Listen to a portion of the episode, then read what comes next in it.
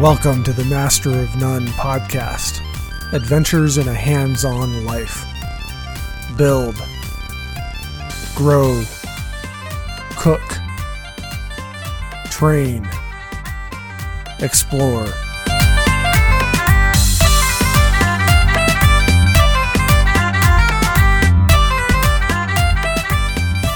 This week we're going to be doing some more listener Q&A and I'm going to start doing this a little differently. I'm actually going to start kind of grouping the questions I get into categories so that for example this week we're doing listener question and answer specifically about land restoration and habitat improvement, which definitely seems to be one of the topics that you guys are more interested in.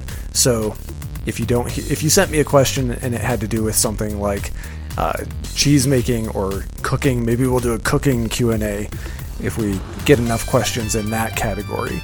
Or i get questions about hunting. We'll do like a hunting q&a but for this week we're focusing on land land restoration and habitat improvement. So uh, like i mentioned in the last q&a episode that we did it's easier if i just leave names and locations off instead of trying to verify with everybody whether they do or don't want me to use their name. So, also a couple of these are questions that I got that were so similar that it was easy to just combine them into one question. So, if you hear your question, you're like, that's not quite what I said. That's why. So, let's go ahead and tackle some questions. All right. Question number one. I've always wanted to own some land of my own. Maybe to do some small scale farming, maybe to build my home to live on permanently, maybe just to have my own place to hunt and fish. I've never really been sure what to look for though. How large of a property, or even what state I want to settle down in. It's been a few years since I've seriously thought about looking for land, but listening to some of your episodes on habitat restoration on your own property has rekindled my desire to purchase some land. It's also made me realize that I don't necessarily need to find the quote, perfect property because I could apply some of the same restoration methods that you have used. That said, would there be any factors with a piece of land that would be a quote, hard no for you when it comes to a restoration project. There are some very affordable properties out there, but some of them seem pretty bad. Also, in your opinion, what should I be looking for in a property? Okay, so let's tackle the first part of that question first, as far as what factors might be a hard no for me if I was looking at, at some land. And I guess the, maybe the criteria to think about would be what can I not fix? Because there are a lot of things that you can fix or a lot of things that you can mitigate, but there are some things that you're not going to be able to to fix necessarily. So a couple things that that might be a, a kind of hard no for me would be any sort of known contamination. Like if there has been some sort of chemical spill or something like that, on the property that you're looking at, I would just be really wary of that because that's going to be a, a very different type of restoration project if you're dealing with some sort of actual contamination. Other things that I might not be able to fix would be noise pollution or air or water pollution sources nearby. So let's say that I find this property that on paper seems great and then I go to take a look at it and I realize it's actually right next door to, oh, I don't know, a big glass making factory. And so I'm going to be constantly hearing the noise from that glass making factory, possibly getting some of the, the smoke and all of that. That would, for me personally, that's not going to be something that I can fix or, or really do anything about. So I might rule those out right off the bat. Uh, some other factors that I might approach with caution that may not be a hard no, but might be severe enough that, eh, let's weigh some pros and cons would be has part or all of this property been previously used for planting row crops? most likely like corn and soybeans. Now, why would I approach that with caution? And also, like the larger percentage of the property that has been planted with row crops, the more concerned I'm going to be. Why? A couple reasons. With typical modern industrial agricultural practices, you're really not going to have any topsoil at all in those areas. Maybe I shouldn't say that you're not going to have any topsoil, but the topsoil that you have is going to be mostly depleted of nutrients just based on the way that we the way that we've been doing quote modern agriculture for the last several decades. You also have the possibility that it's been heavily treated with industrial fertilizers and industrial pesticides. So that's definitely a concern also. Another factor to think about is, and I heard the term seed bank the other day, and I love that term because it really expresses this idea that in a in most pieces of ground, you're going to have so much dormant seed and rootstock from a variety of plants, hopefully native plants, but you're going to have so much of that seed and dormant rootstock in the ground that when you start providing the the right growing environment for those plants, they're going to sprout on their own and you don't have to purchase seed or individual plants for all of these native plants, all of this diversity that you want to grow on this patch of ground. That's not going to be the case in a patch of ground that's been planted with row crops. You're not going to have that underground seed bank where you're just providing the environment and it grows. Chances are, if anything grows, it could be, it very well could be invasive species that you want to get rid of anyway because those are the ones that tend to take hold in those more depleted environments. Another thing that I would think long and hard about is a property that has any sort of severe erosion. And not that you can't fix it. In fact, as all of you know, I'm working on restoring some areas with very severe erosion right now, but that's not that's not as easy as just applying some of these techniques of eliminating the overgrazing and then managing grazing pressure after that and building up your topsoil layer and slowing down the water movement, getting that water underground. It's not as simple when you're actually dealing with severe erosion, um, especially to the point where being around it uh, could be dangerous. Like maybe there's unstable ground. And if it gave way, maybe you're going to fall 20 or 30 feet down into this eroded ravine. That's just something I would be very cautious of. Again, like I said, not impossible to deal with, but approach that one with caution. Now, uh, next part of the question. Oh, what should you be looking for in a property? Now, obviously, it depends. So, before we start to narrow down kind of what you might actually start looking for. Having having been a licensed real estate salesperson in the state of Wyoming and a specifically a rural land specialist, I have some experience with talking to people about what they think that they want in a property. And it turns out, believe it or not, everybody wants the same thing. And let me describe to you the property that everybody out there almost without fail, everybody's looking for this exact same property. And here, here are the criteria. First of all, the property is located in a state that they have decided that they want to live in for whatever reason, whether that's job opportunities or tax law in that state or whatever, maybe some, some other educational benefits or something like that, uh, politics, you name it. There are all sorts of reasons why somebody wants to live in a certain state. So that's first thing is everybody wants this property, this ideal property to be located in the state that they've decided they want to live in. And this property is going to be very large. The larger, the better. Also, it's going to have a great view, usually a view of like mountains and lakes and I don't know, just great view, however you define great view. Uh, it's going to have mature trees on it. It's going to have at least one water feature of some sort, whether that's a pond, a natural spring, a little stream, a waterfall, river frontage, lake frontage. Everybody wants that, that water feature on their property. Uh, obviously lots of wildlife. So, you know, when you wake up in the morning and you look out your window, you see the, the deer and the elk spread out across this green valley, grazing happily on the, on the plants growing in the valley and maybe a flock of wild turkeys strutting out of the timber and who knows what, what other wildlife, but everybody wants a wildlife, uh, except they, they don't want the scary wildlife like the bears and wolves and mountain lions.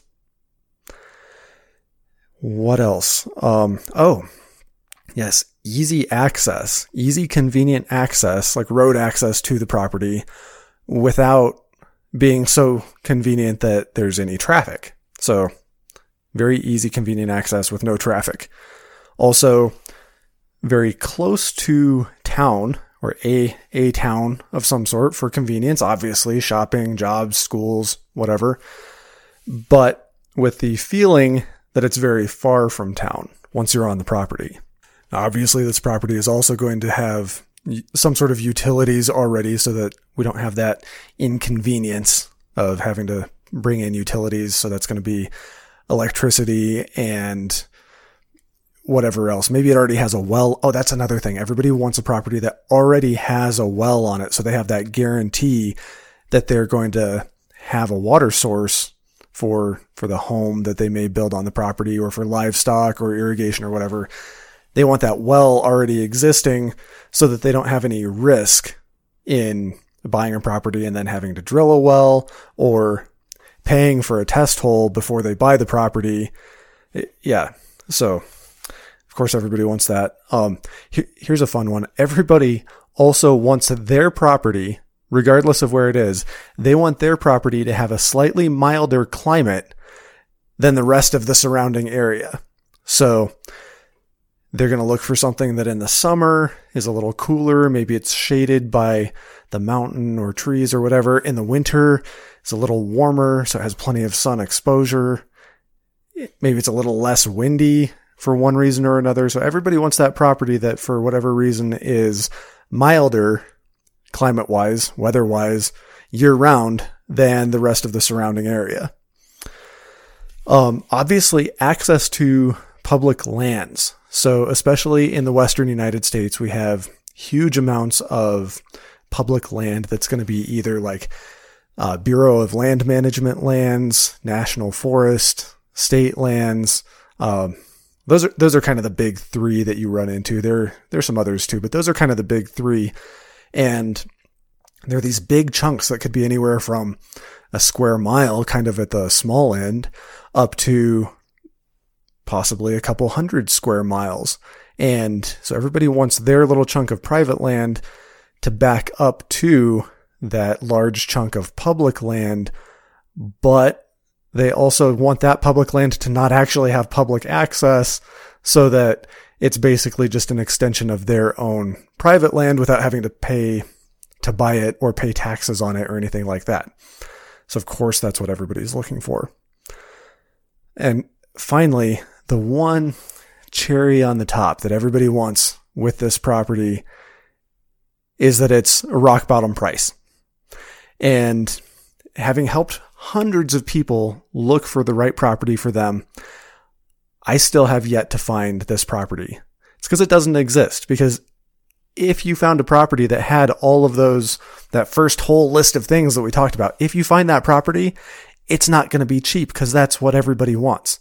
So what you need to do instead of saying, I want all of this from, from a list like that, or maybe you have some other factors in mind, write down like your top, your top three, or maybe write down your top five. And then of those five, narrow that down to your top three. And then of those three, list those three in order of priority because you are never going to find a property that has everything you want. And I can also tell you if of, of that whole list, if your number one thing is the price, you're going to have to settle for something that basically has none of the rest of that. So instead, what I would do is figure out your budget first. And then within that budget, what you can kind of do is, well, just, just use that as kind of a, a search criteria. No, I can spend up to X on, on this property that I'm looking at at this point. And if I realize that what I want does not exist at that price point, then instead of settling for something that you really don't want, that you're not excited about, keep saving up and increase that price point that you can start looking at. But price aside, let's say that we've settled on on a budget and either we have a firm number or maybe for some of you you can say, you know what, the the price is really not an issue. Money is no object. That that's great. In that case, really start focusing on on these other factors and even if money is no object, you're still not going to find the property that has all of that that I listed. It just doesn't exist. So, some examples might be things you would prioritize. Uh, maybe you would say, I want, and I would, I would also recommend getting a real good picture in your mind of property sizes. Really get a frame of reference on what an acre looks like, what, and what you can do with an acre and what five acres looks like and feels like, what 40 acres looks like and feels like. 40 acres, a 40 acre square happens to be exactly a quarter mile by a quarter mile. Now, to some of you, that sounds tiny. To some of you, that sounds enormous. And what I've found is that most people actually don't have a great perspective on unless unless it has to do with the field that you work in or if you live on some large acreage most people really struggle to wrap their mind around around these larger properties. And maybe you've spent your whole life growing up in an urban or suburban environment. And honestly, to you, if I tell you 10 acres versus 100 acres versus 1,000 acres, yeah, you know the difference in the numbers. But as far as really wrapping your head around how big it is, what, what you can do with that much land, how much it's going to cost if you want to fence that much land, um, if you're in an area that has multiple parcels that are all that same size, how far does that mean you are from your your neighbors? How how densely is this area going to be populated? If it's 10 acre properties versus 40 acre properties. So I would recommend do some research on that and figure out how you can really wrap your mind around those sizes and then decide on the size of property that's right for you. And, um, so you may decide, for example, I want something that's at least 10 acres and I'm not interested in anything that's over 400 acres. Now that's a pretty broad spectrum there, but maybe you can narrow it down a little further. Maybe I'm, you know, I, I want at least 20 acres, but I'm not interested in more than 80 and, and kind of go from there. So so size, I think size of the property should be in everyone's, um, at least in your top five. Now, from there, you really need to, you do need to figure out what you're going to do with the property before, before you can prioritize some of these others. If, if I want to use this property to build a marina, obviously it needs to be lakefront or oceanfront property. Otherwise, I'm not going to be able to build a marina if I want to use this as a fishing property, obviously it needs some sort of water, lake, river, whatever. So some of that stuff may seem obvious, but at this point, this is when you need to ask yourself what you're going to be doing with it. And maybe a better example would be, am I planning on building a home on this property? If so, what are, what are some of the things that I need for a home? Well, I'm going to need either existing utilities or the ability to to pull those utilities in. Um, I need to, if I'm planning on building a home on a property, before you buy the property, you should actually probably figure out at least one option for a good building site on the property based on topography, floodplains, um, access points, all of that. Speaking of access points, That's another thing that any property should have is access. That's kind of a must have and that may seem like a no brainer, but, um, and the law when it comes to this actually varies from state to state as far as like if you had a property that did not have a road to it and was surrounded by other people's private land, obviously to get to your property, you're going to have to one way or another cross through somebody else's land. So find out how that works in the state that you're looking at and just make sure that you are actually going to have access to your land. And I don't mean just like handshake agreement access through one of your neighbor's properties or down their driveway or something.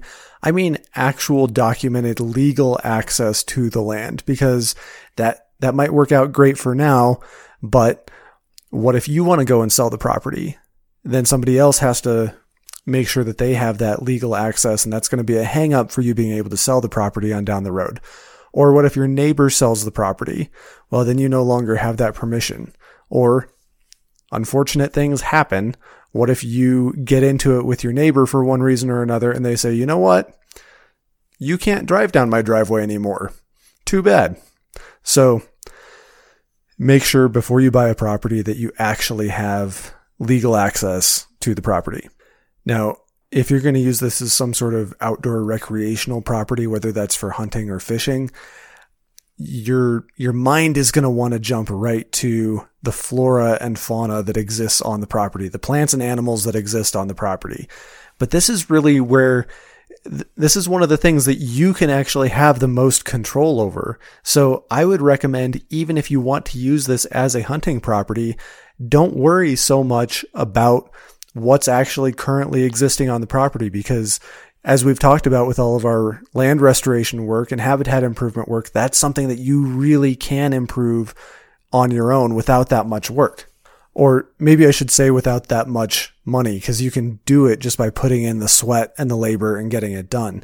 As opposed to something like, I don't know, having to build a road to get into your property. Well, there's, there's just no cheap way to do that. And it's honestly not that much fun. I'd rather do a project like the habitat improvement that I can put in some labor, minimal amount of money, and really enjoy seeing the results develop. A road, it's like throw the money at it, write the check, bite the bullet, and yay, you have a road. That's just not that exciting. Now, water. Now, we mentioned this that everybody wants that water feature on their property, the pond, the stream, whatever it is. And that's great. And I totally understand why. But go back and listen to some of the other episodes where we've really gone in depth on like creating a wetland without that water feature, without that actual flowing water source. How do you do that? because even in a very dry climate like where I live, this is possible for you to do. Even if there's no current water source, there are techniques you can use. You may even have to hire an expert and or just ask me more questions. Not that I'm an expert on this, but I've had great success so far with this. And so send me an email, ask me a question, and it'd be really fun actually to highlight somebody else's property on an episode of the podcast and we can we can start looking around for you know what do we need to do to improve the property? What uh, what measures do we need to take to control those invasive species to cultivate those native species to slow down the water to develop those potential water sources for the future? So although i totally understand the appeal of the water feature maybe don't prioritize that quite as highly as you think you need to because that is something that can be developed in the future. Now, I know this one's less exciting to talk about, but it turns out this is actually one of the most important factors for most people, and that is how close is this property to, we'll call it town, basically where all of your conveniences are, where school, job opportunities, uh, grocery store, hardware, whatever that looks like in the area where you're looking, how far is that drive? Because let's say that you have some sort of regular job in town that you drive to every day, or you have kids who are going to school and you need to drive them to school. That distance starts to become a major factor. Make sure you keep it in perspective though. Um, so here's an example from from where we live, from our house, it takes me 25 minutes to drive to town. Now that may seem like a long drive. And here's where I say keep it in perspective because when you're driving through rural areas, it seems further or longer. And as compared to when I lived in Houston, it would take me half an hour to go basically anywhere, whether that was the grocery store or the movie theater or the gym or where I worked was even further that was like a 45 minute drive most of the time to get to work. And so even though it seems like, oh, we're way out of town, that's really just a matter of perception based on the physical size of the town and how far out from that our house is. So keep it in perspective, but, but that is something to be aware of. If it's an hour and a half to town and you're doing that twice a day, you know, to and from work, to and from school, whatever, that really is going to start to add up as opposed to that, you know, 15 to 30 minutes. That's not so bad. And in fact is comparable or less than the amount of time that people who live in urban areas or suburban areas typically end up commuting. And maybe for you, that's not going to be a factor. You know, still consider it, but maybe that's further down on your list. Maybe that's number you know, maybe that's in your top 10, but not in your top five most important factors. Maybe you're, maybe you work from home and you don't have kids in school. So you're like, well, I can go to town maybe once a week. Maybe I'm going to go to town on Sundays to go to church and I'm going to do all of my grocery shopping and go to the post office and all of that on one trip to town per week. And I don't really plan on going to town much other than that. Well, in that case, maybe maybe a two hour drive to town is no big deal for you. So, like I said, uh, just keep that in perspective and realize that that is one of those factors. But kind of review the list. I was kind of making fun of people for wanting that perfect property, but in my experience, that's very real. That that's what everybody once you start talking to them and they start telling you what they want. That's exactly what everybody wants is that same perfect property. So instead of thinking you're going to get all of that, take that and, like I said, identify like top five most important things. And then of that top five, your top three, and then list those top three in order because you are going to be able to find a property that at least has your top three. And we're back. So sometimes I just get the chance to record like maybe 20 or 30 minutes and then I have to go do something else, have a meeting, pick the kids up from school, you name it, and and then come back and record some more and piece it together. If I can, I prefer to sit down and record for like a full hour, hour and a half, or whatever it takes in one shot, but that doesn't always happen. So this one, we are going to have to piece together a few little chunks. And I think we answered that last question pretty thoroughly. So let's go ahead and move on. Question number two Don't most herbivores eat grass? It seems like having an entire property of grass would be the best thing for them. I get that trees are pretty, but from a quote habitat improvement perspective, wouldn't it be okay to have only grass? Or do these other types of plants serve another purpose? Okay, so let's let's kind of go through this and unpack it a little bit. And there are a bunch of different topics we could cover in depth here, and we could probably actually do a whole podcast series just on that last question about other types of plants serving another purpose. And we could like do a whole episode on each type of plant and the purposes it serves. Okay, so let's and yes, I realize there are other types of plants, but let's generally talk about four types of plants here. Let's talk about grasses, forbs, shrubs, and trees. And let's also talk about habitat needs for wildlife. So that's going to be basically food, water, and shelter. Now, when you think about domestic livestock, like domestic cattle, yes, if it's really cold, windy, rainy, whatever, you do have to provide some shelter for them, but they only need actual shelter from the elements because when it comes to like cover type shelter, like hiding type shelter, like a lot of other animals need, um, how would I put this?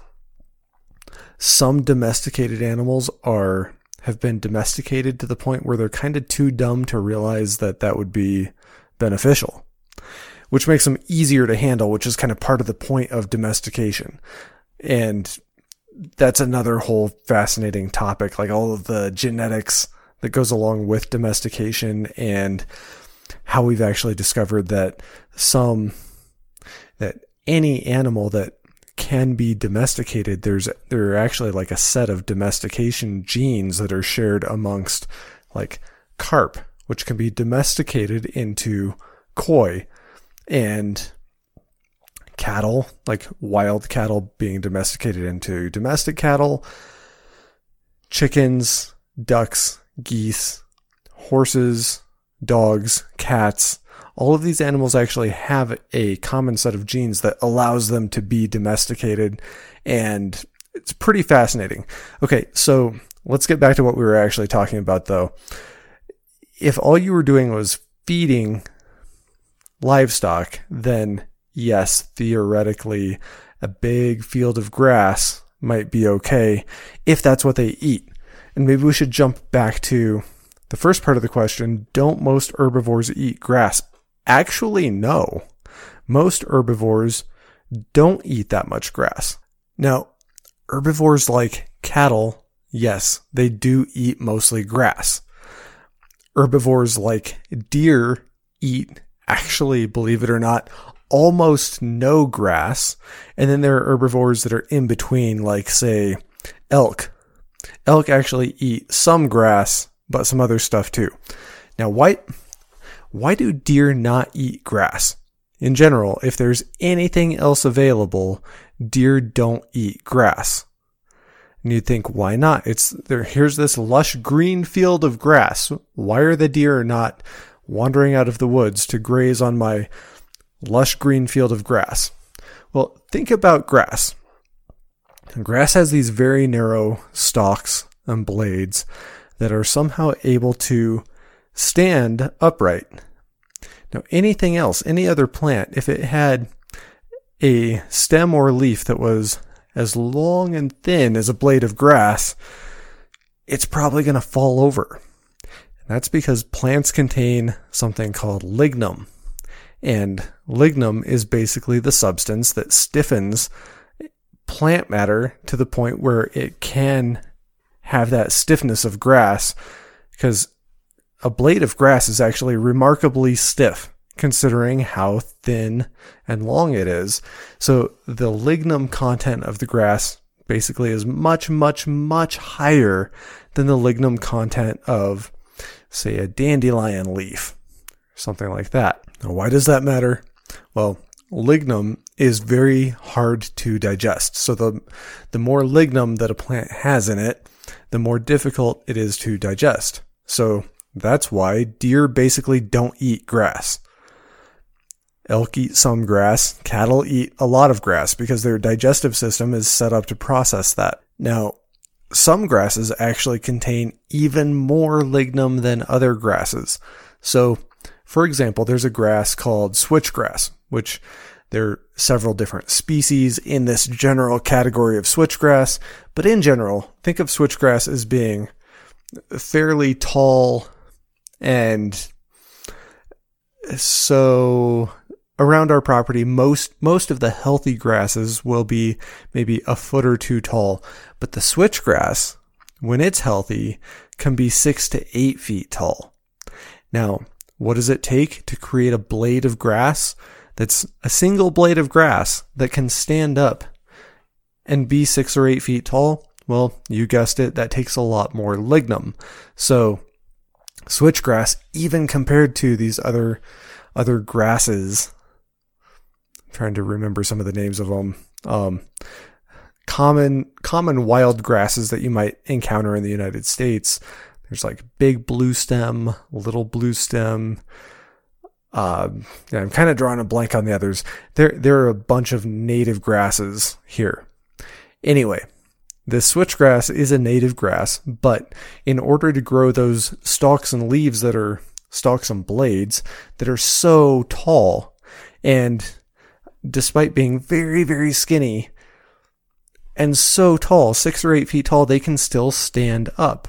That takes a huge amount of lignum in those blades of grass, which makes them, like I said, even less digestible to an animal that might eat them. So if I'm walking around and I see a clump of switchgrass, which is a bunch grass, so it has like the crown and then all of it grows out of this crown. It's not really a sod forming grass.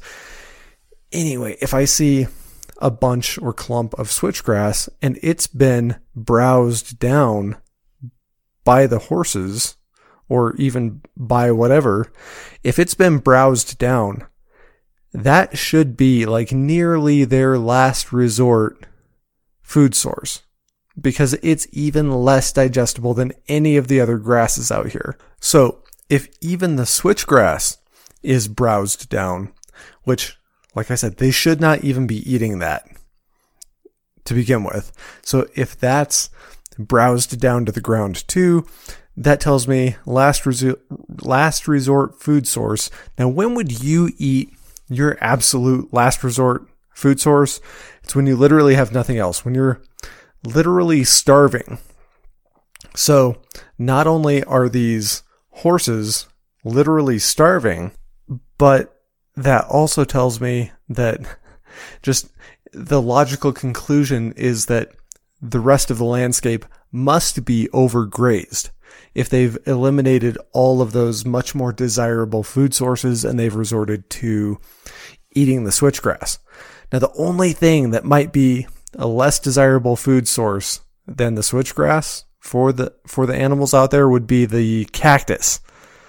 Like once they start actually browsing on the cactus, then you know things are really really bad. Okay, so now you might be thinking, well, do I want any grass if if grass is so difficult to digest and it's like a last resort food source, why would I want any grass? Well, each of these categories of plants serves a purpose and we have to have them in balance, just like everything else in nature, just like everything else in life. Having these things in balance is what's key. So grasses are really good at a couple things. First of all, obviously for any for any animal that actually eats grass, great. Also grasses produce seeds and other animals eat the seeds that might not necessarily eat the the stalk or the blades of grass. Um, so a lot of rodents, birds, other small animals actually do eat the seeds from the grass, and it produces a ton of seed. But what else is the grass actually good at?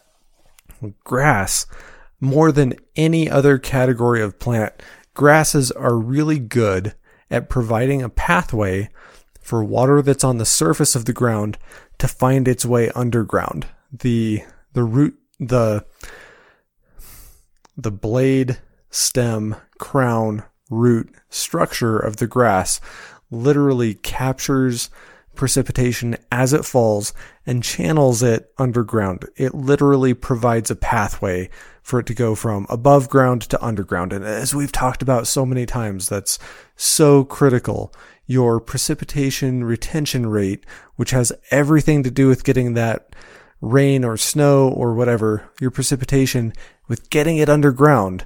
That's so key. And grasses are really, really good at doing that. Now, before we move on to other types of plants, let's talk about why that's important too. Not, not only is that allowing us to get that moisture underground to grow other types of plants, and to recharge the underground aquifer so that we have quality water in our well. More on that later.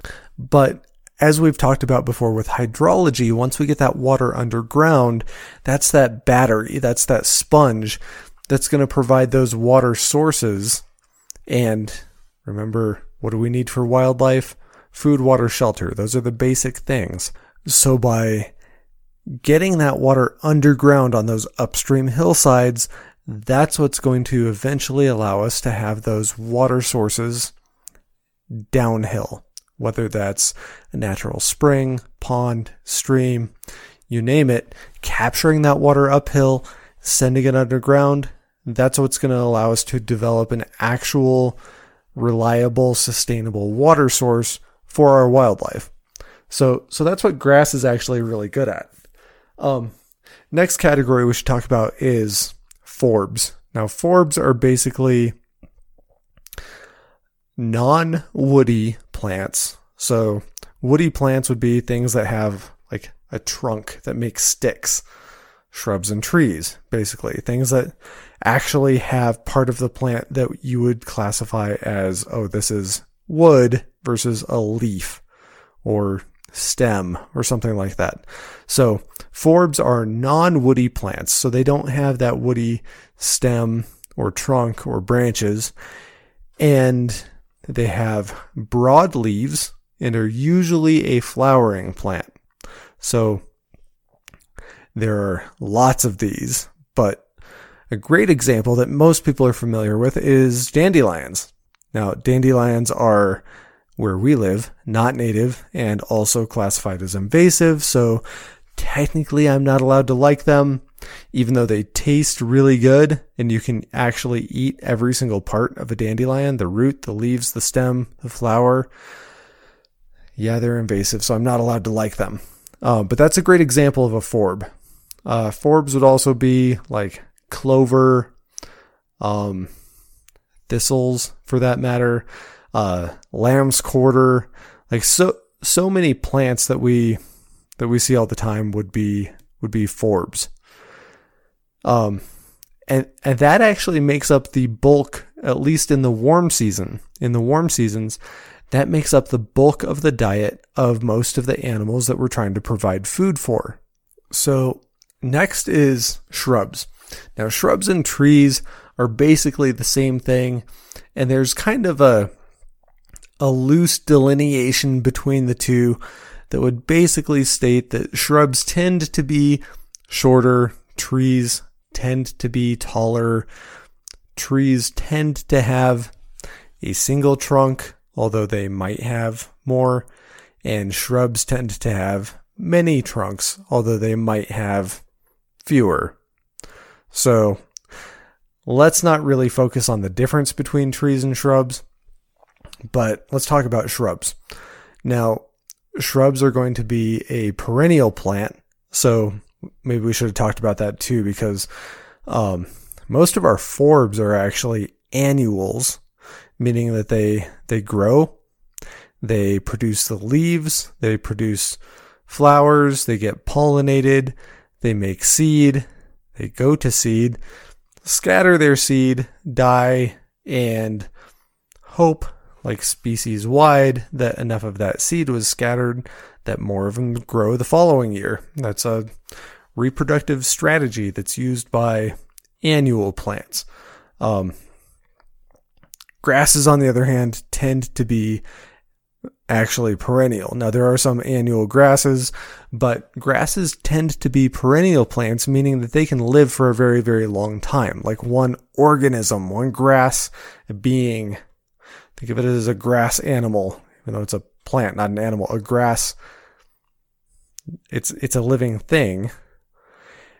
Could live for many many years, even hundreds of years. One clump of grass might be one organism that's hundreds of years old, and every year it sends its roots down a little deeper and sends its blades and and stalks up and may or may not make seed in a given year, just depending on the growing conditions. But if it's able to make seed, then it'll produce that seed. Some of that seed gets eaten by animals. Some of it gets scattered by the wind. So, so that's kind of a different reproductive strategy. Anyway, shrubs and trees are all perennial, meaning they grow year to year. And I'm sure you've seen like tree rings where that main trunk or branch of the tree, if you cut through it, you can actually count back year to year because there are visible rings that are formed in every growing season. And and you can actually see, oh, this this branch is however many years old, or this whole tree, if you're counting the whole tree ring, the whole cross section of the trunk, you can actually tell exactly how old that tree is, which is pretty cool. Anyway, all trees and shrubs are perennials. Okay, so what's the what's the value of these? And we should also break them up into oh, probably two broad categories. You could even break them up into two broad categories in different ways. Usually they're broken up into being evergreen or coniferous or deciduous. So the coniferous evergreens basically don't lose their leaves and they typically have more needle like structures for their leaves. Think any sort of pine tree or spruce or fir. Those are going to be coniferous trees, cedar, lots of different varieties, versus deciduous trees. Think like oaks, maples, aspens, cottonwoods, all sorts of those, um, which lose their leaves and kind of go dormant over the winter months. Okay, so what's the what's the habitat benefit of these other than as you posed in your question just being pretty, which they are? The one of the biggest benefits to having trees and shrubs around versus just these forbs and grasses, which I think we've established as a primary food source during the warm season like, it's almost like if you could only have one thing, only have forbs, and that's going to be the best food source for the animals. Although, if you don't have any of these others, they may not show up. Because one of the main things that trees and shrubs provide is cover structure. And this basically means plant material that is tall enough that they can hide behind it. And that's that's really all we're talking about. So if we're limiting ourselves to the best food source, it's probably not going to be tall enough that they can also hide and feel safe. So that's one of the primary things that these trees and shrubs provide. Now, lucky for us, they also provide some other things too. Um, they can enhance the water availability by casting some shade on the ground, which can decrease our evaporation rate of our precipitation, which increases our absorption rate of the precipitation, increases the overall retention rate, and provides that water source downstream. They can also provide food directly depending on what type of tree or shrub we're talking about. Um, now this is usually called mast. If you if you hear the term mast, either hard mast or soft mast, soft mast basically referring to um, either flowers or fruits that the animals eat. So an apple tree that produces an apple that's soft mast.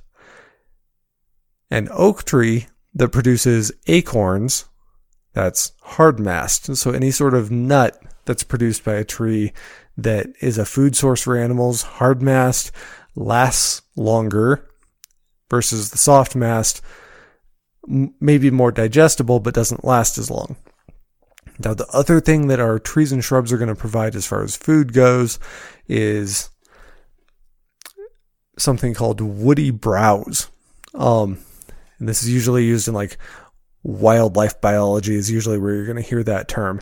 This basically means over the winter when they're not more desirable food sources available, the animals are going to resort to this woody browse, which is actually more digestible to a lot of these animals than grass, even.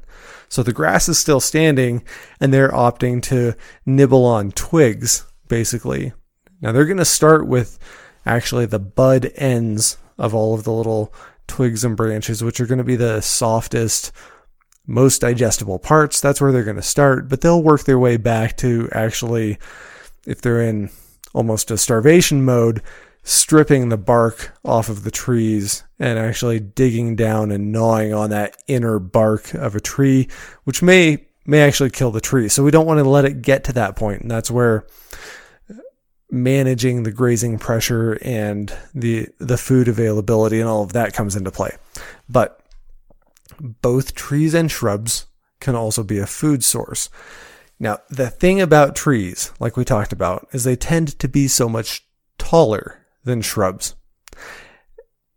Uh, think about this as like when you're walking through some big box store or maybe some larger grocery store and how how often do you see the bottom shelves being empty and all of the food, all of the things that you might want to buy are all the way up on the top shelf. And it's going to take some effort to get up there. Either you have to like pull the little chain aside that says employees only and roll the little rolly ladder over and climb up and get it yourself, or you have to contact an employee so that they can climb the employees only ladder or maybe even get on the radio and call in some some forklift support to grab something off the top shelf for you. Well, that's what trees are for wildlife. That's that's top shelf food.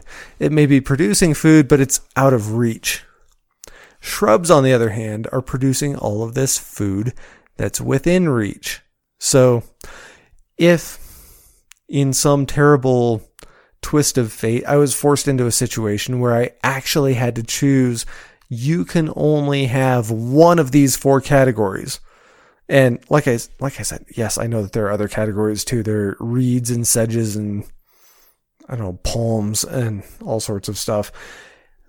Between grasses, forbs, shrubs, and trees, if I had to choose one for my habitat, I would go with shrubs. Shrubs are providing that that cover structure. They're providing food possibly year round in the form of leaves, mast, and woody browse.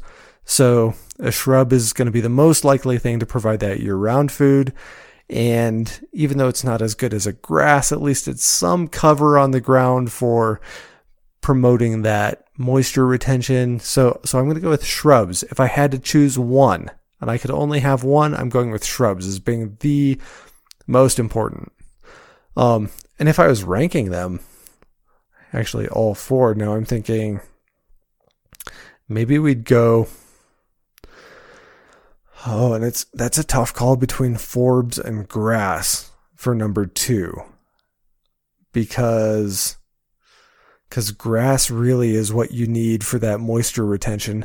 And also, the other thing I should mention about grass is when grass dies and dries out and lays down, it provides this thatch layer, which is great because that's what actually protects the bare ground. It, it, provides that shield over the bare ground and literally slows down the raindrops because instead of hitting the bare dirt, a raindrop will hit that, that grass thatch first, lose its energy, and then it'll give it a chance to soak in. It will shelter it from the sun. So it gives a little shade keeps the wind off of it. So we're, we're preventing erosion. We are boosting our precipitation absorption rate. And eventually, as that thatch layer decomposes, it's going to build soil with, with, with all of that organic matter. Now, why, why are grasses so much better than forbs at this? It goes back to that lignum content. So the grasses are less digestible because of the lignum, but also because of that higher lignum content. They, when they die and dry out, they persist much better and, and can actually build the soil and build that thatch layer that we need. Forbs, on the other hand, it's amazing when they die and dry out, they basically go away to nothing. Like there's, there's really nothing left after they die and dry out. So I guess if I had to pick only one thing to have, it would be shrubs. If I had to pick only two, it would be shrubs and grass. If I had to pick three, I'm going shrubs, grass, forbs, because they're just such, such a good food source during that time of year when, say, deer are like growing antlers and trying to put on weight to get ready for the mating season and the harsher winter season and all of that. Like you need that one season when they just have plenty of food and forbs are the way to do that. So yeah, we're going to go shrubs, then grass, then forbs, and then finally trees. Trees are actually going to be at the bottom of my list. As much as I love trees, I think they're the least important factor of those four. Because um, they're basically a shrub that just has food that's out of reach. Yeah, they're pretty, but but honestly, that's about it. And don't get me wrong, I'm a, I'm a big fan of trees. I love trees. I work my butt off trying to plant and grow trees out here for all of their value. But when it really comes to big picture habitat restoration and looking at these different categories of plants, the trees should actually be kind of your last priority amongst those four categories of plants. Okay, I'm I'm looking over your question again to make sure that I actually answered it because I almost don't don't remember what you were asking. Oh, about herbivores eating grass and if grass should make up the entire property. I think we've sufficiently answered that so you kind of get the picture now of what it would look like if if you had a whole property of grass and nothing else. You're really not going to be providing the food or cover that the animals need. So, yeah, that's that's why that wouldn't work. All right, let's go ahead and move on to the next question. And this is kind of fun grouping the questions together like this into a Q&A that's just habitat restoration and habitat improvement, land restoration questions because you guys kind of have me excited about all of the land restoration stuff, just like I get fired up about a lot of stuff. Um, so maybe we'll do this again. I'm I'm enjoying this. I hope you are too. I've actually gotten a lot of questions lately about like orienteering and land navigation stuff. So we haven't actually even done our land nav episodes yet and we already have almost enough questions for a Q&A. Plenty of questions for a Q&A episode on that. So maybe we'll go ahead and get those episodes cranked out and try to answer most of your questions in the episodes. Anyway, let's get back to our questions for this episode. So question number 3. Okay. This this one's interesting. Aren't horses native to North America going all the way back to the Pleistocene? You're always talking about eliminating invasive species and promoting native species. So why exclude the native wild horses from your property? So this actually reminds me from reminds me of some advice that I got from a friend, which was I'm trying to remember exactly how he put it. Basically something to the effect of don't attempt to give a correct answer to a question with an incorrect premise. And I think that's kind of where we're at with this question. So let's go ahead and answer it honestly though. So aren't horses aren't horses native to North America going all the way back to the Pleistocene? Yes. Technically yes. But there were several many actually many native species of horses that we know about in North America back in the Pleistocene era. Now, most of those were much, much, much smaller than our modern horses. Also, uh, from the best we can tell, all of those went extinct. We're going to say 12 to 13,000 years ago. And arguably, they went extinct by natural causes, not man made causes. So, that aside, let's go back to the history of the issue.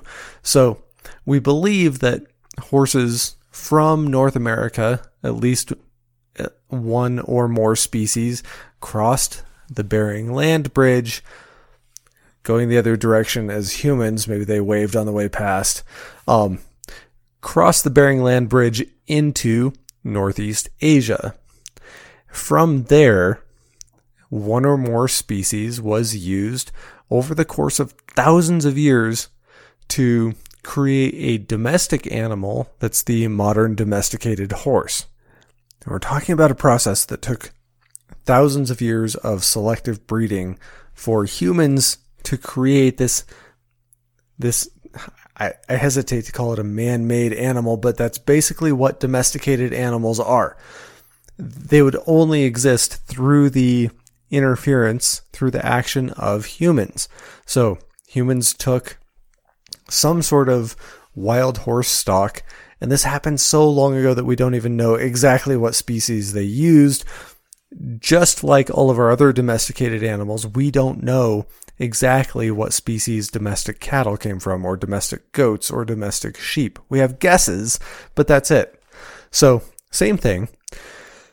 Over the course of thousands of years, humans optimized this animal for what we wanted to use a horse for. Now, jump forward to the 1500s. So we're talking post Christopher Columbus, 1500s. Europeans then bring the domesticated horse to North America. Through various means, some of those horses ended up being released into the wild to live on their own. Whether that was intentional, unintentional, whatever. There's there's a lot of fascinating history about how this happened with Spanish horses and all, all of this. And we end up with horses living on their own in the wild, but they are domestic horses. They are not, I repeat, they are not the same thing that went extinct 12 to 13,000 years ago in North America. Now, there are educated people out there who have their opinion, and I'm going to go ahead and disagree with them. There are people out there who would suggest that the introduction of domesticated horses into the wilds of North America in the 1500s was simply a reintroduction of something that had gone extinct and should have naturally been reintroduced. I'm going to disagree with that for a couple of reasons. Uh, first of all, like I said, we're talking about a completely different animal. This would be like if, let's say that the African wild dog went extinct. And now these are these are a rare animal and they're an absolutely beautiful, fascinating animal. The African wild dog. If you're not familiar with them, look it up because they're beautiful and fascinating and they run in packs and they're spotted and really cool animals and a very unique animal. What these people are suggesting would be the equivalent of saying, okay, the African wild dog went extinct. Not to worry. In the United States, we have all of these animal shelters with stray pit bulls Nothing against pit bulls. I love pit bulls. But we have all of these animal shelters with stray pit bulls. So we're going to take all of our stray pit bulls and release them in the wilds of Africa as packs of feral dogs and pretend that that replaces the African wild dog that went extinct. That's that's the same line of thought that's being pursued by these people who would suggest that the reintroduction, quote, reintroduction of domestic horses is just a reintroduction of a species that should have been here anyway. So, so that's one of the problems I have with it is because it's not the same animal. The next, I guess, problem that I have with it is you've probably heard me talk about on the podcast before about like, why not just let nature run its course? And I have this theory of like man-made problem, man-made solution. So if if humans were the ones that caused a problem to begin with, then yes, go ahead and use our human interference to try to correct that problem. If if a so-called problem occurred naturally, then maybe just let nature run its course. Uh, for example, like dinosaurs going extinct. That had nothing to do with human interference, so humans don't need to interfere to bring back dinosaurs. And that's the same thing we're talking about here. If if the extinction of wild horses in North America was just part of the natural history of our world, then we don't need to interfere to try to bring them back. And I guess the, the last reason would be that you're only putting in one piece of the puzzle if you're going to try to do that. Like let's let's say it was the same species, like identical to the species that died out and also we determined that there was some human involvement in in that species dying out. Well, we're just introducing one piece of the puzzle instead of that whole balanced ecosystem that we've talked about. So it's like in that case, I might be okay with it as long as we were simultaneously reintroducing the entire suite of species that went extinct around the same time, which would include, of course, saber-toothed cats, all sorts of giant scary pigs, um, woolly mammoths, some weird like camels with long noses, what else? Short faced bears.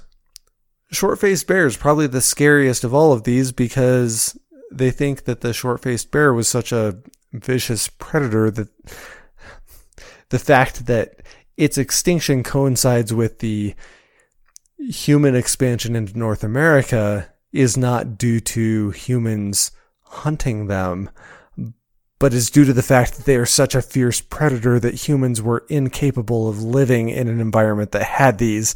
So we actually could not even expand into North America until they went extinct naturally. So anyway, if you're going to present me with an argument that you're simply reintroducing one species that naturally went extinct 13,000 years ago, if we're going to do that, like how are we going to how is that species going to be managed and in balance with its ecosystem unless we have the entire suite of species that it existed with at that time? So that's that's kind of my last problem with that argument. Okay, so a couple more things to cover with why I'm excluding the quote wild horses from my property. Okay, even if these horses were descended from the Spanish horses that came over in 1500 in the 1500s, and they're a symbol of the American West and all of that um, emotional, logical fallacy, the appeal to emotion, all of that. Even if that were true, which it's not, because we actually can do genetic testing on most of the herds of quote Mustangs in the American West, and turns out that they're actually descended primarily from horses that were released during the Great Depression when people couldn't afford to feed them. Not that long ago, we're talking we're talking within the last 100 years. That's where most of these herds of horses came from. So this isn't even a symbol of the American West. This is something that happened, like I said, within the last hundred years. Furthermore, on top of that, the specific herd that I am dealing with and excluding from my property is a privately owned herd of domestic horses that they pretend are wild horses so that they get the sympathy of all of these people who make these other arguments. It's actually an individual's private livestock that I'm dealing with, not wild animals, not wildlife. So, I hope that answers your question about why me excluding the horses from my property to eliminate the overgrazing it is not interfering with a natural process in the least. That actually leads in really well to question four. So, next question. I've always heard that a certain amount of grazing was healthy for the land. Why would you want to completely eliminate it? I'm not trying to sound critical because your results are obviously amazing. Thank you. Thank you for the little ego boost there. But could you possibly get better results by incorporating some grazing into your program? Okay, basically, yes to all of your questions. Um, I've always heard that a certain amount of grazing is healthy for the land. Yes, that is true. Okay. Why would you want to completely eliminate it? Okay, here here's where here's what I need to clarify. I have not completely eliminated grazing from the land. I have only eliminated the grazing of the so called wild horses, which eliminating that amount of grazing was enough to eliminate the overgrazing on the property. We'll talk about the difference between overgrazing, undergrazing, and maybe, I don't know, just grazing, sufficient grazing, ideal grazing, medium grazing in in just a minute. Um, let's unpack the question a little more. Uh, okay, so I have not completely eliminated grazing because all of the true wildlife is still, because of the way that I built our fence, is still able to come onto the property to graze all of our grasses, forbs, shrubs, all of that. And also, I would add a certain amount of disturbance of any type is actually really good for the environment in general. So that's not just grazing, but that also includes fire. And fire is a natural process. And unfortunately, mankind has interfered enough where fire has become something that's really dangerous on our landscape instead of something that's just a natural process that really really helps and makes things better. It's amazing how fire can regenerate a landscape and just all of the things that it does are really cool. That's that's another subject for another episode. Let me give you an analogy. So if with with what I did, with the way that I took over the land that I'm managing, with the condition that it was in, if I approached that by saying, well, I know that a certain amount of grazing is good for the land, which is true, that would be similar to me riding in the back of an ambulance with someone who has a tourniquet on their arm who's who we're working to stop the bleed to keep them alive until we can get them to the emergency room at a hospital. Me saying, you know, actually, a certain amount of cardio is pretty good for somebody. Now's not the time for that cardio workout while we have a tourniquet on their arm. I'm dealing with land that has a tourniquet on its arm at this point, where it's been so damaged that we have to we have to take some emergency measures to repair it before we could, as, as you pointed out, absolutely, absolutely apply that measured amount of managed grazing, which ends up being really, really good for the land. So, long term,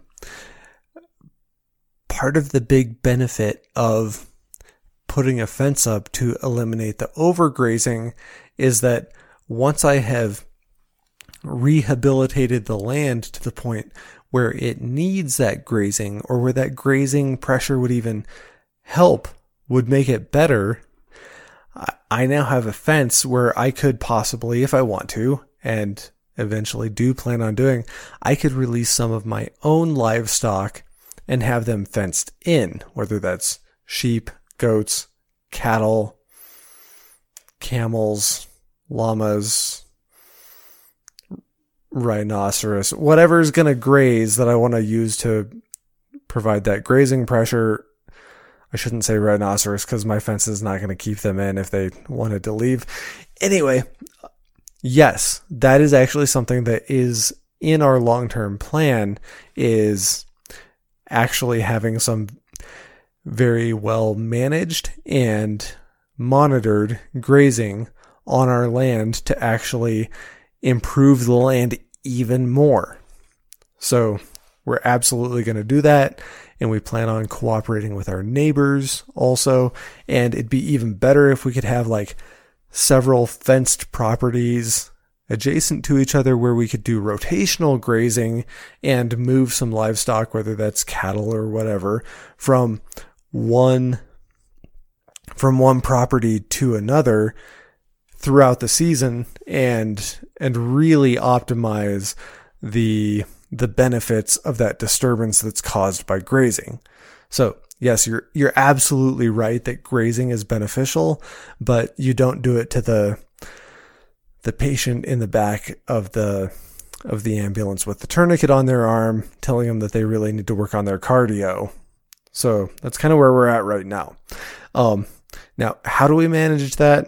And I think we've talked about this before, but one very, very general rule of thumb, and yes, is, I realize this is very general rule, and there are a whole lot more details that go into it, but think about basically a 50% rule. And that's what I like to call it is the 50% rule, where if I add up all of my grazing pressure from it doesn't matter if it's coming from domestic livestock or wildlife or whatever. The combination of all of that grazing pressure. If I am consuming less than 50% of the forage produced by a piece of land, the following season, that piece of land will produce more. It will be improved. If I'm consuming more than 50%, of the forage produced by a piece of land. The following year, that same piece of land will produce less forage. So, no matter what I do, following that rule of thumb, I just have to make sure that when I introduce that managed grazing and it's it's pretty easy. The information is out there on like if I have three cows, how much are they going to eat in a one month period? Like literally by weight. How much are they going to eat and how much am I producing? How many acres do I have? And it's pretty easy to figure out how to stay above that 50% mark where they're consuming less than half or they and the wildlife in combination are consuming less than half of the overall forage that I'm producing and the next year, the property is even better. So I hope that answered your question. And we're back again. It seems like I'm not getting any like really long chunks of time to be able to sit down and record a whole episode. So we're going to go with it, which kind of lends itself to a Q&A type episode because hopefully I can sit down and answer a whole question before I get interrupted again and have to go do something else. So, Realized I was getting kind of sleepy last night, so I hope whatever I was talking about actually made sense. We're just going to go with it.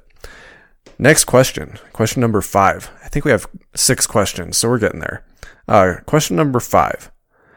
You mentioned on one of your land restoration episodes that slowing down the movement of water is actually not, quote, robbing water from your downstream neighbors. I guess I'm not quite following how that works. Anytime you're stopping water upstream, doesn't that result in less water downstream? Maybe you could explain this again because this concept fascinates me. Okay, so this is this is one of those things that would definitely be easier to explain and demonstrate if I could draw some pictures. I realize this is audio only format, so I'll give it my best shot. But maybe this would be a good topic to do a video on to kind of answer this same question and actually show you how this works with a video. So maybe I'll work on that. First thing to understand is when any type of precipitation falls, there are a handful of things that can happen to that that water. So and each of these is going to have a a quantifiable value associated with it. If you want to look at that as inches, usually precipitation is measured in in a depth of like inches, centimeters, whatever. So, so that's, that's kind of the first variable is the amount of precipitation, a measurable amount of precipitation. And that can be measured in a single event, in a day, in a week, a month, annual precipitation over the course of a whole year. But that's going to be measured, like I said, as a depth. So let's say that we have one event, and let's say we get one inch of precipitation. Now, of that one inch, there are several things that can happen to it. You have runoff. That's that's the first thing that can happen. That tends to happen when you have bare ground, especially bare dry ground. Most of it just runs off. Now, after that event, the sun comes back out and warms everything up, and you have a certain amount. If it's still sitting on the surface, if it hasn't actually run off yet and has not soaked in, you have a certain amount of evaporation. So let's say we get that one inch of precipitation, and typically that's going to be subdivided down into tenths of inches. So of that one inch, let's say that we have 0.5 inches that runs off. And let's say that we have another 0.2 inches that evaporates. So that leaves 0.3 inches that's actually penetrating the soil, that's actually being absorbed. So that would actually be what's called a 30, 30% precipitation absorption rate. Now, what might that look like? Well, just to give you an example, many places, especially places where there's conventional agriculture going on with, say, row crops of corn or soybeans, something like that, your actual precipitation retention rate is probably closer to 10%. And you have more of a 90% of that runoff and evaporation. And, and your actual retention rate is very, very low, more like, like I said, 10%. Now, in a healthy environment, your actual retention rate might be closer to 90% or even higher.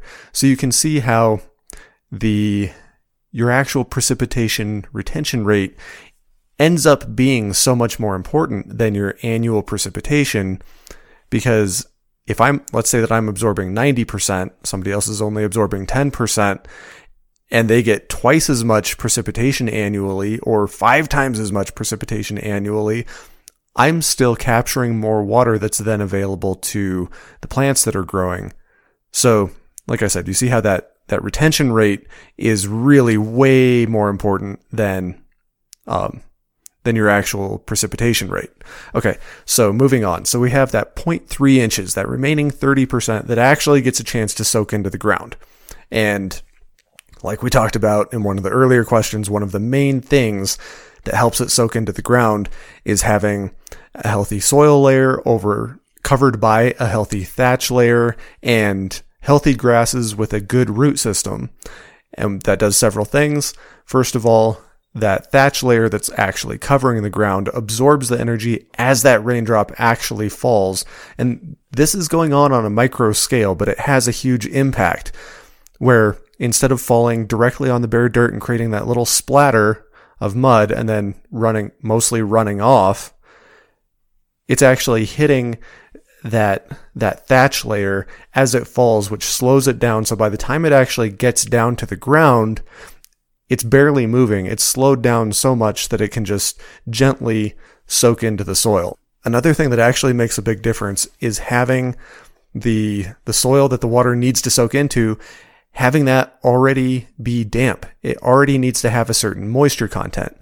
Now, if you've ever had a potted plant and you've forgotten to water it, which all of us have, and you pour water on it, you're like, "Oh no, I haven't watered it for like three weeks. It's, it's dying. It's, the soil's all dry and you pour just a little bit of water on it and you see that water just pool up on the surface.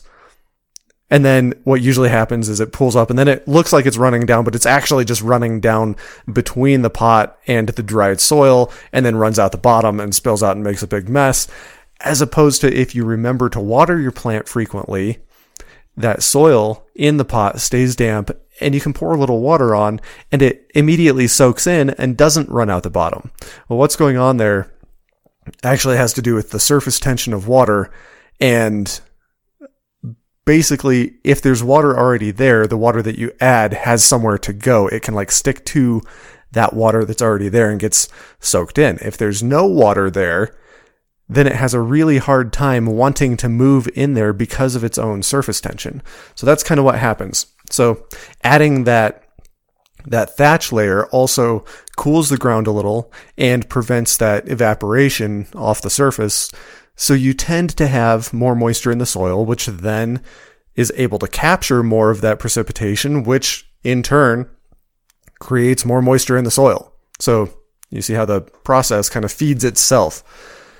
It's kind of what nature tends to do. Okay, where were we? So, so we ended up with 0.3 inches actually soaking in. Now, of that, there are kind of two things that can happen with it. We're going to have uh, three things that can happen. We'll say two things that can happen with it. The main thing is going to be recharging, basically recharging our underground water supply. And that goes from the, the water that's immediately beneath the surface that the plant's roots can actually reach down into. And that also goes for the deeper water, the deeper aquifers. Most places, those are getting their water, albeit after a while, it takes a while to soak down. Those deep aquifers that you would drill a well into, those are getting their water from precipitation. It's just slowly filtered down through that soil to make it down that deep. But if you don't have the appropriate level of absorption of your precipitation, eventually your well is going to go dry.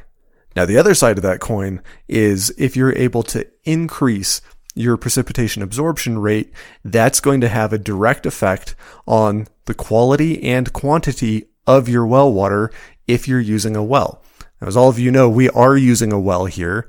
When we first drilled it, it was actually of marginal quality, like totally safe to drink, definitely potable, but it it did have relatively high concentrations of sodium carbonate and bicarbonate. That's not going to hurt you, at least in normal concentrations. That's not going to hurt you. Anything in too high of a concentration can be dangerous, but um, that also made the water naturally soft, which isn't terrible. It's great for cleaning and bathing and laundry and all of that.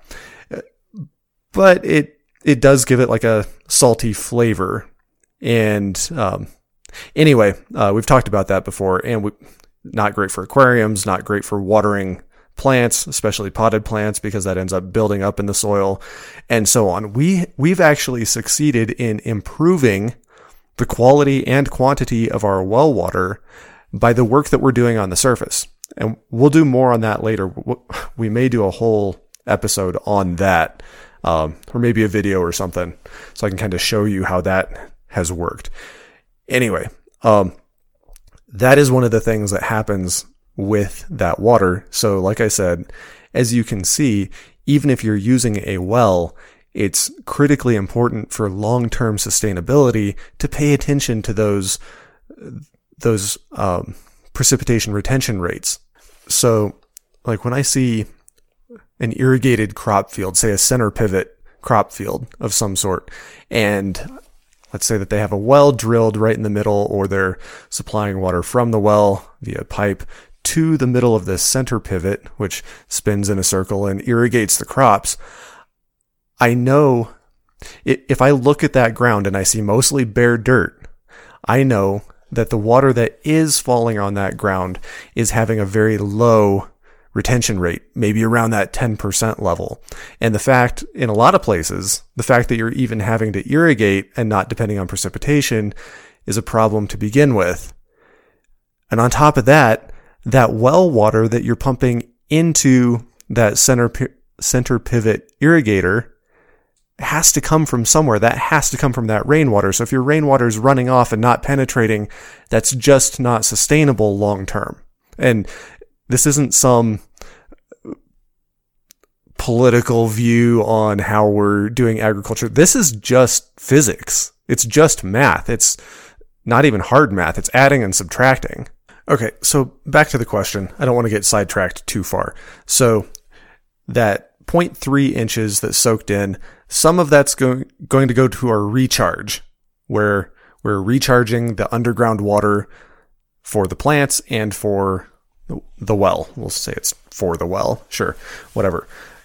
Another part of that is actually taken up by the plants that are growing, by the trees and shrubs and grasses, because everybody need everybody knows plants need water to grow. So they're actually going to suck that up through their roots. Now the fun thing here is you might think, oh, so does that, is that bad if I have too many plants? Is that actually reducing the amount of water that's making it down into the ground? It would seem like that, but no, because here's the thing. One of the magical things about plants is their ability to increase that penetration rate by decreasing the runoff has a way more of an impact than the amount of water that they actually take up. So, uh, for example, if let's say that we get that one inch of rain in in a rain event, if you have plants that are using, say, point 0.01 inches of that. Like there, that's, that's the amount of water that's actually being sucked up from the roots of the plant into the plant's body to keep the plant alive. One hundredth of an inch. The amount of plant matter that that hundredth of an inch of actual uptake grows is going to increase your precipitation retention rate probably by something more like 50%. So those plants are going to use that. They're going to actually use that hundredth of an inch of water. But in exchange for that, they're taking half an inch of water that would have otherwise either evaporated or run off and sending it underground. So the actual water that's utilized, that's truly utilized by the plants is, is really minimal. Okay. So, so we've created this environment now where where the precipitation is able to fall on the ground and it gets a chance to soak in before it either runs off or evaporates. Great. So what happens to this underground water? We already talked about how some of it goes deeper and kind of recharges where we would tap in for a well. Some of it goes underground and feeds the plant's roots, not feeds, waters, keeps the plants hydrated. That's what they tap into. But that water does continue to move. Now, what direction does it move? Uh, there are some more variables, but the simplest way to think about it is once it's underground, it's going to continue to move underground in the same direction as it would have otherwise moved on the surface. So basically downhill. It's just moving downhill underground. Now, eventually some of that may actually come back to the surface in the form of a natural spring, which we're actually going to cover in the next question. So I'm going to hold off on that, but it's still moving downhill or downstream to the neighbors who would have received that water as runoff anyway. Now here's the thing, and maybe maybe you're already seeing where I'm going with this. What we've done is by capturing more of that water and sending it underground, our plants are are using such a tiny percentage of that water that the vast majority of it still ends up moving downhill or downstream, however you want to think about that. What we've done though is we've changed two main things about the way that they're getting that water. And maybe let me give you an analogy. So imagine that you had a trash can, just a big plastic trash can, and that trash can represents your your land that you're working with. And we're going to drill a hole in the bottom of that trash can. Think about drilling like a one inch hole. Okay. And the top of the trash can's open. Now that one inch hole that's the outlet from your property to your neighbor's property. So the water is going to flow from, from your trash can. Let's say that they have a trash can too. So yours is perched above theirs and the water is going to flow downhill from your trash can through that hole in the bottom of the trash can into your neighbor's property. Now, let's say that we take a bucket, fill it up with water, and dump it into the trash can what's going to happen to that water? Well, it's going to flow out the hole. That may seem obvious. Now, the thing is, though, it all flows out immediately after we dump it in. And then we're, and that bucket, I should say, that represents like getting a rainstorm. So we get that rainstorm, we dump the bucket in there, and the water all flows down onto our neighbor's property. So, so they get their shot at it too. And then, you know, downstream, we can have an infinite line of, not infinite, we can have a long line of these trash cans as the water moves through everybody's property all the way down to the ocean. Sure. And everybody gets their, their crack at it as the water flows through.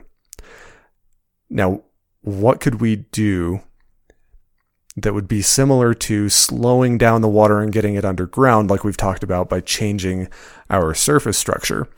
Let's say that we had a bunch of rags and towels, not dirty rags, clean rags, towels, clean bath towels. There we go. And we're going to stack all of those clean bath towels into our trash can. Now we're going to do the same thing. We're going to take that bucket of water. Oh, and I, I kind of skipped ahead.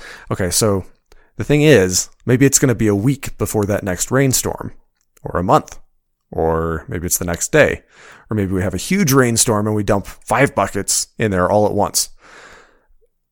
Well, our neighbor just gets that water as it runs through whenever. But what we're doing is we're stacking those those bath towels in there. Now you can imagine take that same bucket, fill it up with water, and dump it into the top of your trash can. And what happens? Well, those bath towels soak up all of that water. And right at first, maybe there's not going to be any of that water coming out of that one inch hole in the bottom. But then we dump another bucket in and those towels soak up more water.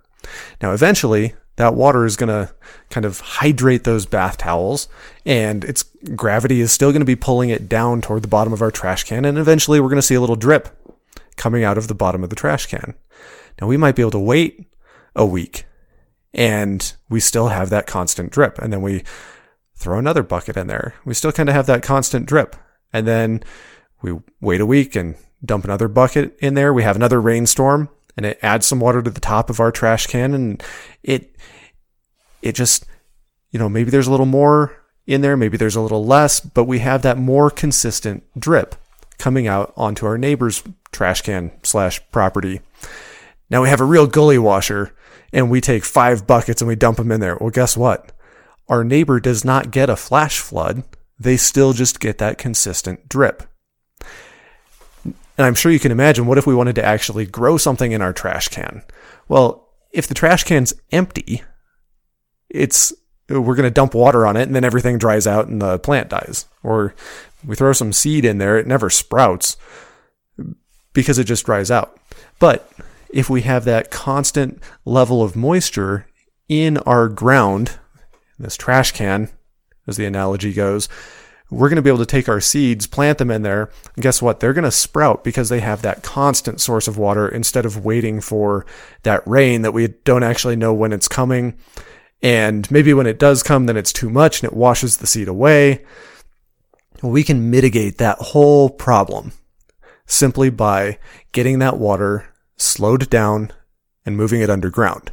Now, the other thing that we're doing for our neighbor, and I'm sure you can see how, like, if you're my neighbor downstream and you're trying to grow stuff or have a nice little stream with, with a pond or something, would you prefer to have that constant, steady stream of water, although it's, it's small, but it's constant, or to have long dry spells and then get a bunch of water all at once and then a long dry spell and get a bunch of water all at once, uh, which causes more erosion, does more damage. You don't know when it's coming. You don't know how long it's going to be that you have to survive without having that supply of water. I'm sure you can see how it, it just works a lot better for everybody to have that constant supply of water and you're still getting the same amount of water just in a more usable form. Now, the other thing that we're doing here the ground acts as a filter also, just like those towels would.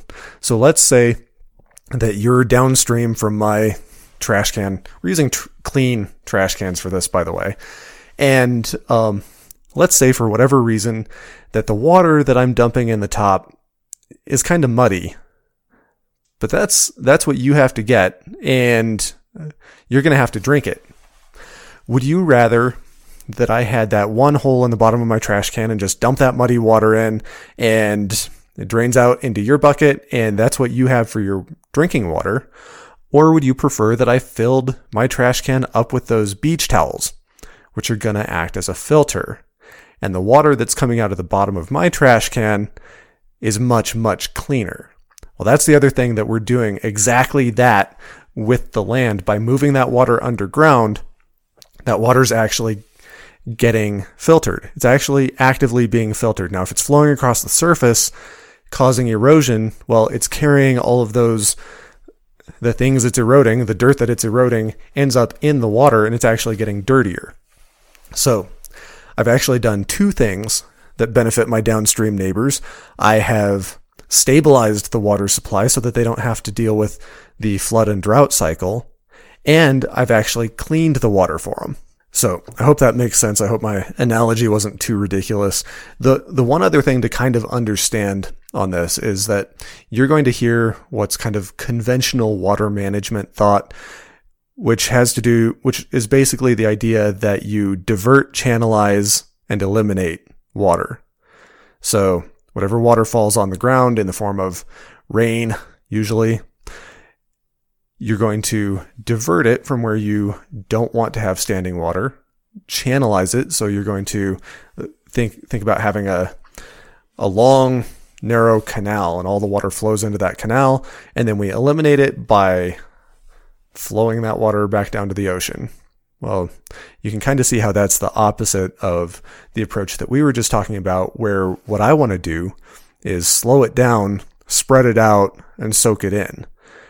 And that's, in my opinion, that's just all around the better way to do it. Um, for all these reasons that we've talked about, we end up with cleaner water. We end up with less erosion. We end up with less pollution. We end up with more water that we can use, both just the water that's in the ground that the plants have access to all the time. And if we're actually pumping water out of the ground using a well, we actually have more water available for that too. So those are kind of the, the two competing lines of thought. Okay, one more question for today and then we'll wrap it up. So, last question. You mentioned that you expect to see natural springs eventually emerge on the property. Do you have any idea where they will be, or are you just going to wait and see? I ask because I'm helping my brother-in-law with a similar habitat improvement project in the hill con- in the Texas hill country. We had thought about installing a pond liner and just filling it up as needed, but a natural spring would be way better. Yes, I agree about that. Agree with that for sure. Uh, listening to the podcast, we've rethought how we were how we were using feeders as well. In Texas, deer feeders are very common, but we're now really trying to really trying to truly improve the habitat more than just improving our chances of harvesting deer. It seems like developing a natural water source would be along the same lines. This is a 160 acre property that is largely covered in a variety of 6 to 10 foot shrubs. So, if we weren't looking in just the right spot, we might not even notice that a natural spring had emerged. Do you have any pointers on where to look for these springs to emerge? So, to answer your question briefly, yes, I do, and we're going to get to that. And I actually have a really fun story for you about that thing exactly. But before we do, you hit on a point that I think is really important to emphasize, and that's sustainability. And that's exactly what you're talking about when you're talking about improving the habitat to have all of these natural food sources for the wildlife versus just putting in a deer feeder or dumping a pile of corn on the ground or something like that. Uh, the same thing with developing a natural spring, like restoring a natural spring versus just having a stock tank or a pond or something out there that you could fill up to provide water for the wildlife. Because it's like, in one in one case you're actually fixing the natural habitat so that nature's in balance and the wildlife just becomes part of that. On the other hand you're doing something artificial that requires continued input from you. So long term the sustainable approach the natural approach is actually going to be way less work and a lot more rewarding. So for example like the deer feeder that you brought up yes, it's true. If you install a deer feeder, maybe there will be more deer on your land, or maybe you'll at least see more deer on your land, but you have not actually increased the carrying capacity of the land itself. Uh, same thing with the water, because as soon as you aren't there to fill up that feeder or fill up that stock tank, those deer are going to go elsewhere to find food and water. Now, if you've actually changed the habitat and created those water sources and food sources and all of that, you've actually increased the carrying capacity of that piece of land. And that same sustainability idea doesn't just go for habitat improvement. That goes for basically everything in life. Um, not to get too philosophical here, but that goes for work and relationships and managing people and obviously agriculture. Uh, as we've kind of already talked about a few times on on this episode with our other questions. But think about this action that I'm taking and apply this to anything. This action that I'm taking, is this a one-time action that's going to get the results that I want right now without actually improving the overall situation? Or is this a long-term investment that's actually going to improve the entire situation that we find ourselves in? So, so that's kind of that sustainability idea. Anyway, I love what you're doing. It sounds like a great project, and I'm really glad that you're rethinking how you're going about it and actually being interested in improving your habitat itself with these food sources and water sources, not just artificially adding the food and water to your system. So, good work. Congratulations. Keep it up and keep me updated too, because this sounds like a really cool project. Send me some pictures. Uh, to answer your question though, how, how do you go about finding these natural points where a spring would naturally emerge? So this doesn't just apply to habitat restoration either. And I'm going to, I'm going to give you the exact technique that I use.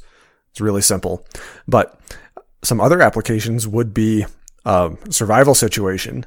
If you are out in an area and you need to find water in a survival situation, you could waste a whole lot of time just trekking around looking for water. And yeah, you could always walk downhill until you find water, because eventually that will work. Eventually you will find water if you just walk downhill. Now, the thing is, though, that might not be the best water, and it might be a really long ways away. Um, because you know the further downhill you get, the more chance that water has had to run through. Oh, I don't know, a cow pasture or something like that. And we all know what cows do in their water. So if you end up downstream of that, that can be a little dicey when it comes to drinking that without also um, treating it, purifying it, filtering it, all of that. So anyway, um, so in a survival situation, you can also use this technique to just be more efficient in your search for maybe a stream or a spring, excuse me, a spring that's just bubbling right out of the ground. And oftentimes those springs, although I'm generally still going to recommend some sort of filtration or treatment or boiling of that water to keep you safe. Generally, those springs, because that water is coming out of the ground, and like we talked about, the ground acts as a filter, that's usually going to be really good, clean water at the very least, it's going to taste better than what you found downstream from the cow pasture. And you also mentioned in your question that you guys are hunting deer. Well, you can also apply this if you're hunting a new area that you've never hunted before, locating some of those water sources. I mean, the animals need water too. And every time that I've found a water source, an isolated water source in an area where water is scarce, well, guess what goes right along with that is a whole lot of animal activity going to and from that water source and just concentrated around it. So that that can be a great place to to hunt or or at least to stage yourself or start to pattern some animals. Anyway, um, how do we actually do this? It's it's actually pretty simple. Now, I like to do it if I have a topographical map available. That's where I'll actually start because humans, myself included, are actually really, really, really bad at judging topography, topography accurately simply by eye. Like actually estimating slopes and level contours and all of that stuff. We're just really bad at it. So if I have a topo map, that's where I'm going to start. If not, you can do it by just by eye by walking around and you'll kind of get the idea. You may just not be as accurate and and it may take some more time and you may miss some things. So, first step is if you can get a good topo map of the area where you're looking and get the highest resolution topo that you can also. And by highest resolution, I basically mean a map that Okay, so low resolution would be like one that has a topographical contour every 100 feet of elevation versus every 20 feet. Or if you can get one, get, get a map that has those topo lines every five feet of elevation or every one foot of elevation. Go for the highest resolution that you can find on those topographical maps. So we're going to do two things with that map. The first thing that we're going to do is we're going to identify contours where the steepness, where the grade of a hill makes a sudden change. Now, if you look at hills and stuff, you might think, oh, it gradually changes from being less steep to more steep as I walk up the hill, or let's pretend like we're water, so we're flowing down the hill. And you might think, oh, it's just going to gradually change from being more steep to less steep as it gets close to the bottom. Well, in reality, most of the time, oftentimes, it's actually a very abrupt change from a fairly consistent pitch of the hill to a different, fairly consistent pitch of the hill. So as you're walking downhill, it goes from being very steep to a little less steep at a certain contour. And I would recommend going out and just starting to look at topography with this in mind and look at those just visually identify those points where the pitch of the land makes an abrupt change. Now, visually, what's the, what will this look like on a topo map? Well, it's basically going to be a point where the lines, the topographical lines go from being relatively evenly spaced and close together to relatively evenly spaced and further apart. Now, if they're evenly spaced, that means we're dealing with basically a constant pitch going up. The closer they are together, the steeper that the steeper that grade is on that hillside. So what you're going to do is take like a colored pencil or something and at that contour where it makes that sudden change from being more steep to less steep. I'm not talking about from going downhill to uphill or from going downhill to perfectly flat. What you're really looking for, ideally here, is where it goes. We're continuing downhill, but just going from more steep to less steep. So look for that point, like I said, where the lines go from being closely spaced together and then they suddenly go, as you work your way down the hill, to being a little further apart. Take your colored pencil, parallel to those contour lines, draw a line or even trace over one of those contour lines where you think that that transition actually happens from being more steep to less steep. Okay, the next thing that you're going to do is to identify draws. Now, I think one of the best ways to explain this is actually the way that most military land nav manuals explain it, and that's to make a fist. And go ahead and actually do this while you while you're listening. Make a fist and hold that out in front of you, palm side down with your four knuckles up. So we all have this. Now we're going to use this this fist to demonstrate various terrain features. Each of your knuckles is a hill. Okay. Now, if you draw a line through your four knuckles that are pointed up, that's a ridge. Now, the tops of your four fingers as they come down from those knuckles, and there's some others too that we're not going to get into. These are the, the main ones that I want you to understand for this particular discussion. The tops of those four fingers that come downhill from those knuckles, those are called spurs. Now, the little cracks between your fingers that run between those spurs, those are called draws. So if you look at a hill and you see, or like a, a ridge line that has maybe several hills along the ridge, okay, and then, okay, so this, this hillside is actually divided into a series of spurs and draws. Now the water is naturally going to flow down those draws. Now just because water naturally flows down those draws does not mean that there is water flowing down those draws right now. Maybe it's been a long time since it rained. So what we're going to do now on our topo map is we're going to identify those draws and basically as you're looking at a topo map, that's going to be a, think of it as a series of V's that points up toward the top of the hill. If those V's are pointing down, you're talking about a spur. If they're pointed uphill, you're talking about a draw.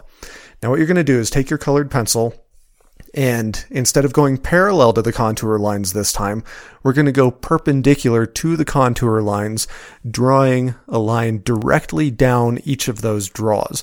So we may have identified several places on the property where we have those transition points from more steep to less steep, and we have several lines drawn with our colored pencil on along all of those contours. And then we may have many of these little draws on the property, and we have, uh, with our colored pencil, drawn lines perpendicular to the contours along all of those draws. Now, if we have a series of lines that's parallel to the contours and a series of lines that's perpendicular to the contours, you can probably see where this is going. We're going to have a bunch of intersections of those lines. So anywhere that one of your draws crosses one of your transition points, just make a little circle. And that's what we're going to really be looking for is those intersections between the draw and the transition point in the grade of the hill. And doing it this way is even more important the larger the property is that we need to search for these uh, for these possible springs. And also, like you mentioned, your property is mostly covered in six to ten foot tall shrubs, which makes it very difficult to to get a good view from like a, a hilltop where you could just walk up and say, oh, you know, if you had if you're out on the prairie on grasslands or something, it's pretty easy to get up high and just look and see where there might be water. Um, in your situation, though, it sounds like the visibility is probably a little more obstructed, which is also telling me that you have a whole lot of cover for wildlife, which is great. But you're not going to be able to necessarily see one of these springs until you're right on top of it. So, get that topo map out, do this, circle those intersection points. And the more precise you can be in your technique when you're doing this, the better results you'll get. So draw that little circle at those intersection points and then go ahead and just get the GPS coordinates of that point, the latitude and longitude or UTM if you're using UTM. We'll talk more about that when we get into some of our land navigation episodes. But plug those into your GPS each of those intersection points and then get out on the property and actually walk to each of those precise points. Start at that point and just start looking around. You can do a little search grid if you want to, or kind of spiral out from that point and, and just take a look and see if there's a spot where it looks like maybe there is a spring already, or maybe it looks like in the past there was a spring. So, so that's kind of the technique that I want you to use and let me know how that goes and let me know what you find. So I mentioned that I actually had a story for you about doing this. So we actually did this on our property. This exact method that I just described, where we draw along the contours at those transition points and then draw the lines down all of the draws, look at those intersections, and then we kind of started just walking around to those points to take a look at them. What does this spot actually look like? And we went to a couple first, and it's like, yeah, I, I could envision this maybe eventually turning into a natural spring. And then I think it was about the third one that we walked to. We walked to this point, we looked down at the ground, and there was the remains of an old log structure of some sort right on that point precisely. Now, I don't know exactly what it was, whether it was somebody's little camp or shelter that they had built, or if it was actually some some development of a spring that was there before, some little some little well house or something. I, I have no idea what it actually was, but there was something there uh, that had obviously been built by a person at some point. And I don't think it's a coincidence that that little structure was right there where that natural spring should be. Now that's really encouraging to me because that tells me if there was a spring there before, I can possibly cultivate it to become a natural spring again. One other thing before I forget that I did want to mention about your project is one of the other benefits that people sometimes overlook about the sustainable approach like you're doing now with developing the water sources, developing the natural food sources versus just feeding and watering the wildlife as though they were livestock. One of the big advantages is that food that's growing naturally on the landscape and water that's flowing out of a natural spring are much less like they're much cleaner and less likely to contribute to animals transmitting disease to each other. Now, if you have a stock tank and a deer feeder, that actually creates a situation where disease transmission between deer is a, a significant risk. So, like I said, that's just another perk of doing it the way that sounds like you're doing it now. So, congratulations. Keep up the good work on that. And that's all we have for this week. So, really enjoying doing some of this question and answer stuff. Keep those questions coming in. It's a lot of fun. I'm compiling them into some of those categories like we talked about so that we can do more episodes like this where where the Q&A is more focused on something like habitat restoration or something like gardening or cooking or whatever it ends up being. So keep those coming and I will keep answering them. That's like I said, that's all we have for this week. If you want to see what I'm working on now, you can check out my Instagram. I am at isaac.r.gordon. That's I S A A C dot R dot G O R D O N. Also, if you have not joined the Master of None podcast Facebook group, you can do that. Uh, just tell me that you heard the podcast and want to join the group. Um, and I will let you in. And that's just a place where we can kind of share some of our ideas, projects, get some inspiration, get some advice on all of the different projects that all of us are working on. And if you have a question or anything like that, or you want to share some pictures directly with me, you can email me contact at masterofnonepodcast.com. Or if you forget what that email is, you can always go on the website, masterofnonepodcast.com, and just go to the contact me page. And I hope maybe listening to some other listeners' questions has inspired you to maybe tackle some habitat improvement project, whether that's large or small scale, whether it's on your own property or cooperate with somebody else to help them on their property, or maybe even work with like your local conservation district to do a habitat improvement project on some public land. That's that's a great opportunity to get out there too. There are all sorts of organizations doing these habitat improvement projects all the time. So you can get involved even if you don't have a big chunk of land to work with. Until next week, pursue your mastercraft. Bye.